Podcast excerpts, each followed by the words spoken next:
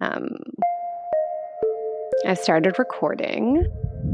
New COVID cases, number of lives lost. To the reporters in the room. Thank you to everybody who out You and I are essential to each other. other. I'm Maureen Sebastian, And I'm Risa Sarachan. and you're listening to Gulp Podcast. Boys and girls, your attention, please. Presenting a new exciting radio program featuring the thrilling adventures of an amazing and incredible personality. Faster than an airplane, more powerful. The truth is, I've always kind of thought that I was Superman anyway, or some form of superhero, you know. It's a bird, it's a plane, it's Superman! Dylan Hales, with his chiseled physique and rugged Australian accent, is exactly what Hollywood imagines a superhero to be. My week is eight to ten gym sessions a week, and I'm aware there's only seven days a week. Because yes, so some days, effectively, I, I will always, I will not always, but I usually take one day off a week just because it's kind of wise. Um, but a lot of my days will involve two workouts a day. He is a seemingly invincible 36 year old self made restaurateur with a resting heart rate of 52. Uh, cycling between 100 and 150 miles a week, typically. It's all that stuff. I'm that guy, you know. It is almost unfathomable to believe someone like Dylan fell ill to COVID 19, a disease many of us have misunderstood to only affect the elderly or those with pre existing conditions. Dr. Deborah Birx, a top official in the White House Coronavirus Task Force, mid March.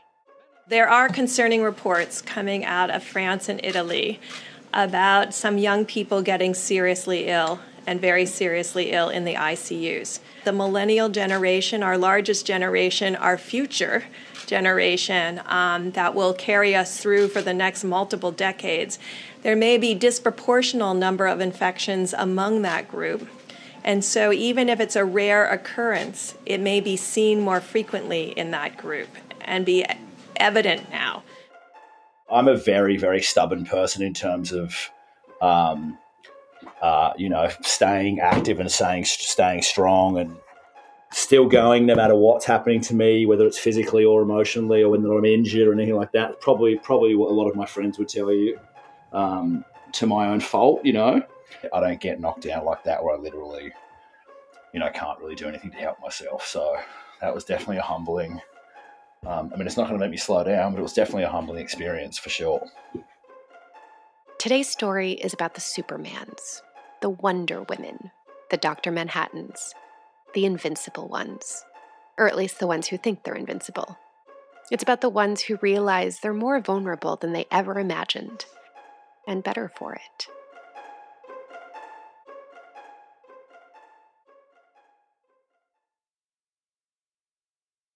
Can you talk us through what happened to you when you obviously first realized you kind of had it and then like the process of getting tested and trying to get better Friday the 13th, we operated that weekend. Things were people were spooked before then anyway, like in the in the in the 2 weeks leading up to that. Morally, we decided just based on this again the safety of our staff and our customers, we decided to close down on Sunday the 15th of March. And then actually just oh, by coincidence Monday morning um, Governor Cuomo uh, for you know put in put in order the mandatory shutdown anyway. So we were 24 hours ahead of him basically. I'm pretty sure that uh, myself, my partner Ronnie Flynn, and a few other people that we know all got sick around the same time. So I think that we contracted it. All of us contracted it, most likely on Friday, the 13th of March, which is a bit spooky since that's meant to be a naughty day anyway. Um, and uh, by about that Monday or Tuesday, like the 15th, 16th of March, I just started to get this really strange feeling in my throat. Um, and I don't really know how to describe it. It's something that I hadn't really felt before, like a, just a very dry, like scratchy kind of feeling. It didn't feel like a regular cold. Um, so I got a little bit concerned um, then after a day or two that it was that it was kind of lingering. And then after that, it really, you know, it really started to hit me pretty heavily. I never really got um, I lost. I lost. I don't know why they don't advertise this as much, but you know, losing losing the the um, your sense of smell and taste seems to be like a very common factor. Um, you know, even if you still Google coronavirus uh, symptoms now, it still doesn't say that, which I think is a bit silly, but maybe there's a reason Mm. for it. But so I started to lose my sense of taste and smell. Um, I never really had a bad cough at all. I only had a fever for um, 48 hours, which is not a long time for this virus or any virus, in fact. Um, and uh, I did have, I did have, you know, pretty extreme fatigue for quite a while. Uh, you know, for 10 days roughly. Um, but the big, you know, the biggest thing that I had, which was which was very threatening to my health, um, and you know, well, frankly, it, it- basically the next step for me was to be in the hospital on a ventilator because that vi- the virus got right down deep into my lungs, and I just couldn't get a proper breath for the life of me. So, Mm. and that went on, and I did a variety of things to try to to try to cure that. Um, that went on for again like probably 10 to 12 days maybe even a little bit longer it's all start i mean every day starting to blur the, right now you know so it's, it's hard to say exactly but Sure.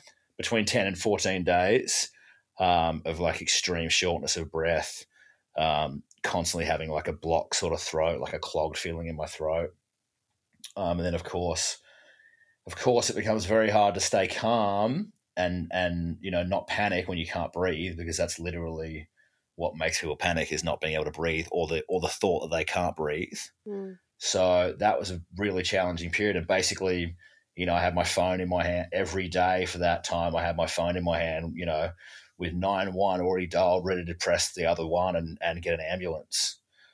Can you um, describe, if possible, like what that fatigue and what that shortness of breath feels like? Because I feel like often the symptoms are misdiagnosed as feelings of like the flu. And I mean, I feel like all of us have had the flu. And being young and healthy personally, like I've never thought of the flu as something difficult to go through. For sure. Um, and obviously, what you went through sounds far more severe, and what all of these people are going through is obviously so much more severe. So, is there is there any more you could tell us about like what that really felt like? Sure. I mean, it's it, it definitely for well, for starters, whether it was like paranoia or anything else, psychosomatic, I'm not really sure. But for starters, I knew as soon as I was getting those symptoms, that I didn't have anything regular. I just knew it was the was the virus. It just felt different. Mm. But you know, to give you an example of that, like the the fatigue that I'm talking about is, um, you know, like getting up to go from my bed to the kitchen, which is about 20 steps, um, to get a glass of water. By the time I got to the fridge, I'd be I was effectively like out of energy and kind of panting for oxygen, basically. Mm. so Wow. wow. that's kind Yeah. of that's probably the best example that I that I would have. And, and you know, in terms of the shortness of breath, it just you know it, it almost felt like um, you know in the car you know in the cartoons when like someone when like the cartoon character gets like shot or they get puncture holes in them and then all the, and then they drink something and all the liquid comes out all the different holes. You know, Mhm. that's what it felt like with me, but with the air. I'm like, I felt like I was getting or breathing in like, and I was doing breathing techniques and stuff like that as well, and meditation and things. Like you, I, I would be breathing in all this oxygen, and it like just wasn't going down to my lungs. Like it was going, Mm, like it was going somewhere else, like out of my ears or God knows where, you know. mm. So that's kind. Of, I think that's probably the best way that I could describe the way that it felt. Dylan, were there any uh, specific measures that you took to alleviate these symptoms? Um, and I'm I'm talking about things you did physically and also just how you dealt with it mentally that helped you get through it. in terms of meditation, I was doing, uh, I was doing like anxiety reducing, and then a sleep meditation, effectively like a sleep based one at night, um, and that was quite helpful. But I did a variety of other things as well. I was like, I was making boiling hot baths every day and putting in Epsom salt and eucalyptus. So I was making, I was drinking about 500 milliliters a day of chicken feet bone broth uh, I was cooking for myself, and I was effectively just eating loads and loads of buckets worth of chicken and vegetable soup, basically. Besides electrolyte tablets that I was, you know, you know, shotting with water, I was making, um, I was drinking between two and a half and three liters a day of basically boiling hot water with uh, garlic cloves, ginger, turmeric, uh, and honey. That, and then I had the breathing exercise that I did is quite a renowned one that has been circulated um, around the world, I think, via YouTube. And it's from uh, the Queen's Hospital in London. So that's the one that I was doing multiple times a day as well. The two things that did really help me was that I had a I had a, an asthma inhaler, even though I'm not asthmatic. I had an asthma inhaler and I had a nebulizer. And I think in terms of everything else, I think that just all the little things that I did helped me really in the end. Did your doctor prescribe the nebulizer yes, and the inhaler? He did, yes. Yeah. Yeah. I think it was probably about Monday, the 23rd. I think that I started really wanting to get tested because I was really concerned about my condition, frankly. So I wanted to get tested. So the first thing I did was I very, very calmly and very slowly rode my bike to the nearest hospital um, because you know I couldn't get in an Uber. In that that wouldn't be fair to get in an Uber, um, or I didn't want to get on a train, obviously either. So I very slowly and calmly rode to um, the nearest hospital to me, which is about a, a, one and a half miles away, you know, fifteen minutes roughly on the bike. Um, and I entered the hospital, and I basically got the run around by a bunch of people who didn't really know what they were talking about, frankly. Um, and I was told that the only way that I could get any kind of medical treatment for the COVID 19 or the suspected COVID 19 was to re enter through the emergency ward basically as an emergency patient.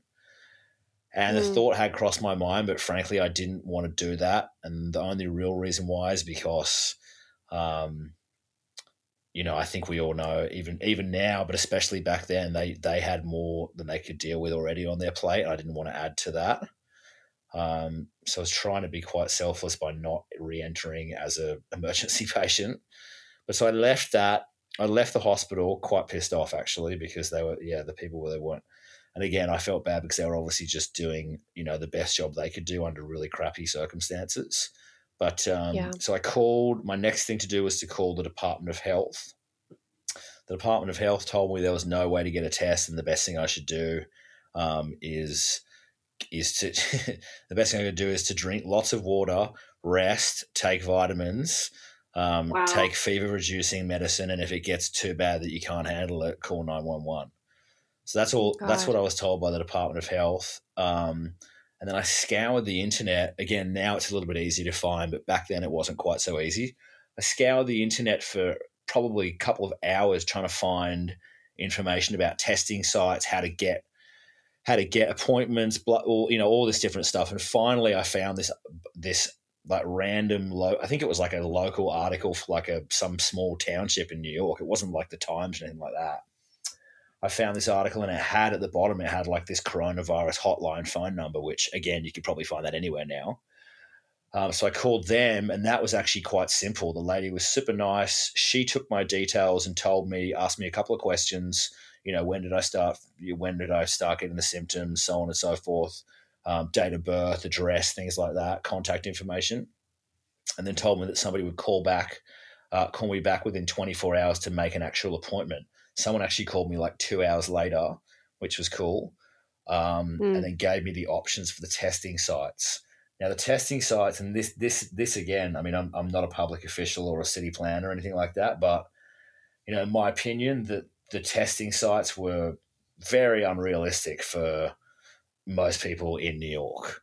So, I mean, the closest one for me ended up being in Staten Island. So, and remember, wow. it's a drive. It's a drive-through as well. So, effectively, you have to have your own car. I don't think an Uber is going to be too excited about about going through a coronavirus drive-through test testing site.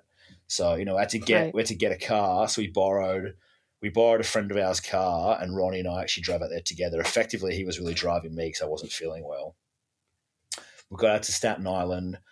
Um, that facility was kind of, it kind of looked like well it looked exactly like a movie what was that movie with morgan freeman in like the 90s when there was a big outbreak i think it was called outbreak actually it was outbreak yeah i think it really was yeah it's like the testing site looked like that. It was really well run, but it was run, it was, it was run by the National Guard, so it was you know men men and women in in army uniforms, no guns. um, thankfully, and uh, and then every all the med anybody who was assisting in any way on the medical side were all in full, complete hazmat hazmat suits, like they look like astronauts going to the moon. Um, so we went through that, and it was very uh, and it was very efficient.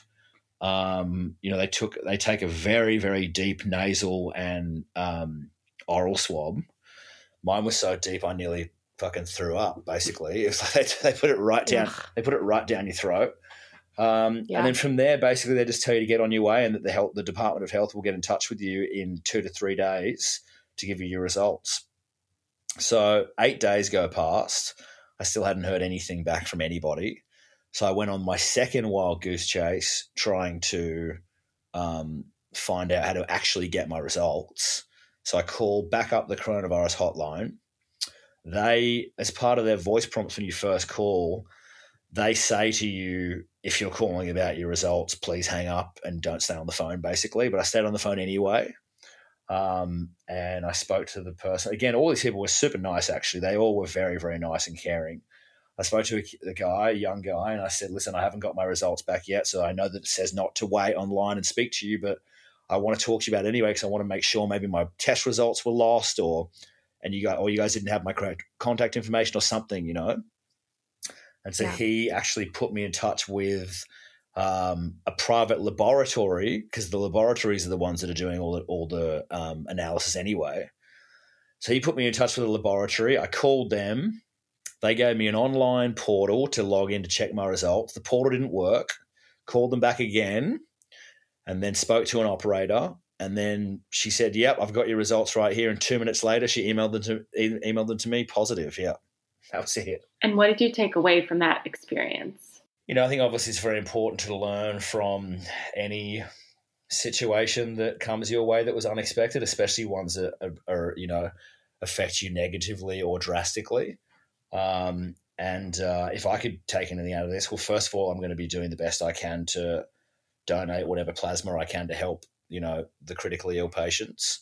Um, and you know, secondly, any kind of awareness to help people realize, you know, what can really happen to you um, and you know how bad that it can potentially be, and just just in the in the hope and thought that people will just take it um, seriously and just at, at least li- at least at least live with relative caution, especially as um, you know towns and cities and countries start to reopen a little bit as well.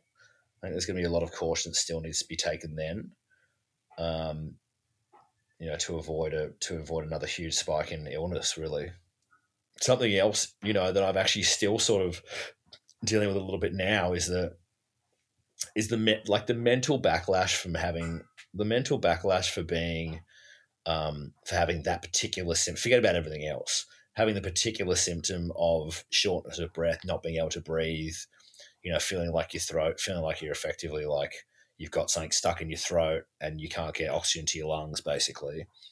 That feeling has a lot of a lot of after effects to it as well because that feeling like we mentioned before is literally the it's the trigger for anxiety and panic so now and you know I, I- i'm i'm not like super bad but now i'm still dealing with the feeling of oh am i having shortness of breath or am i still or am i now having am i now getting like these subconscious feelings from what i went through that just makes me think i am um, and then I'm starting to have an ele- like an elevated level of panic, you know. So Yeah. Mm. that's been quite challenging to deal with as well. You know, anxiety and panic is from a trigger. It could be, it could be a feeling or a smell or a person or anything. It could be a street sign. Like you know, anxiety and panic have a trigger to them in your brain, and obviously that one being the most serious one there is. It comes. It, it it's it's come with repercussions for me for sure. So I'm still trying to fight my way through that right now. What's been at the forefront of your mind during your recovery? A, you know, a combination of being sick and just all the obvious restrictions and and and just how strange everything is right now in general. You know, in Yeah. terms of like you know everything shut down.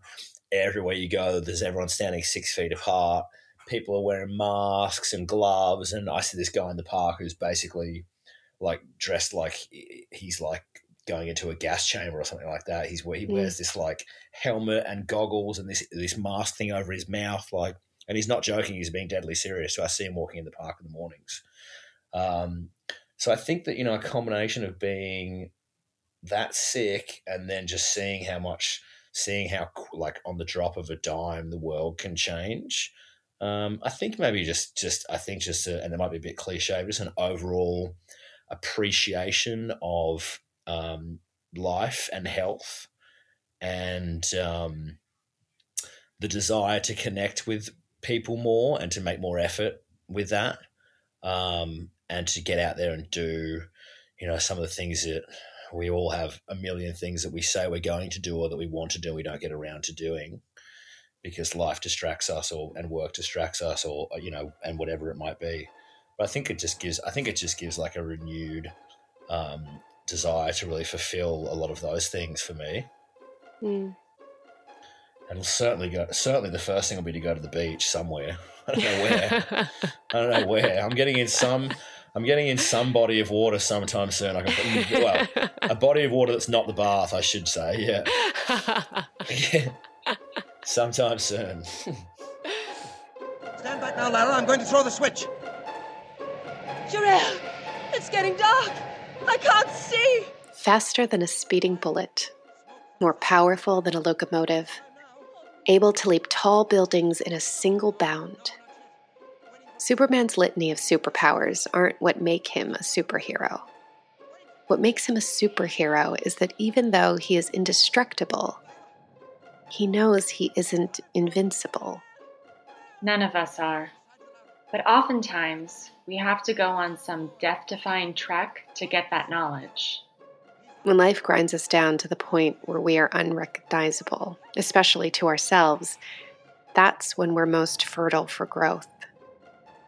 That well worn hero's journey. Where we had thought to travel outward, we shall come to the center of our own existence. Where we had thought to be alone, we shall be with all the world. Joseph Campbell, the hero with a thousand faces. Thanks for listening. Stay well. Does it reach the Earth? Does it find its mark in all the far flung darkness of space? Don't miss the next installment of. You've just listened to Gulp Podcast, edited by Dan Crowley. If you know someone or are someone whose story needs to be heard, please let us know at contact at gulppodcast.com. To find links to articles, foundations, or charities referenced in this episode, or to find out more about us, please go to www.gulppodcast.com.